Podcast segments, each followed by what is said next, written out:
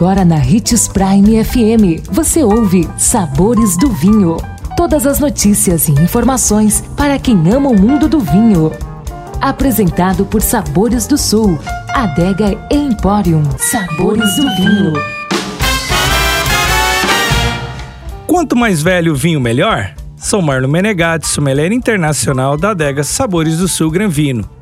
Os Sabores do Vinho é exclusivo aqui na Prime FM. Vem comigo aprender mais sobre esse universo apaixonante.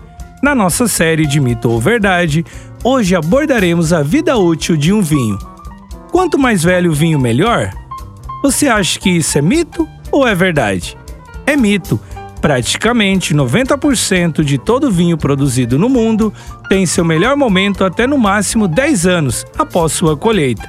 Portanto, a maior parte deve ser consumida ainda jovem. Uma pequena parcela dos vinhos se beneficiam com a guarda e pode se tornar muito interessantes.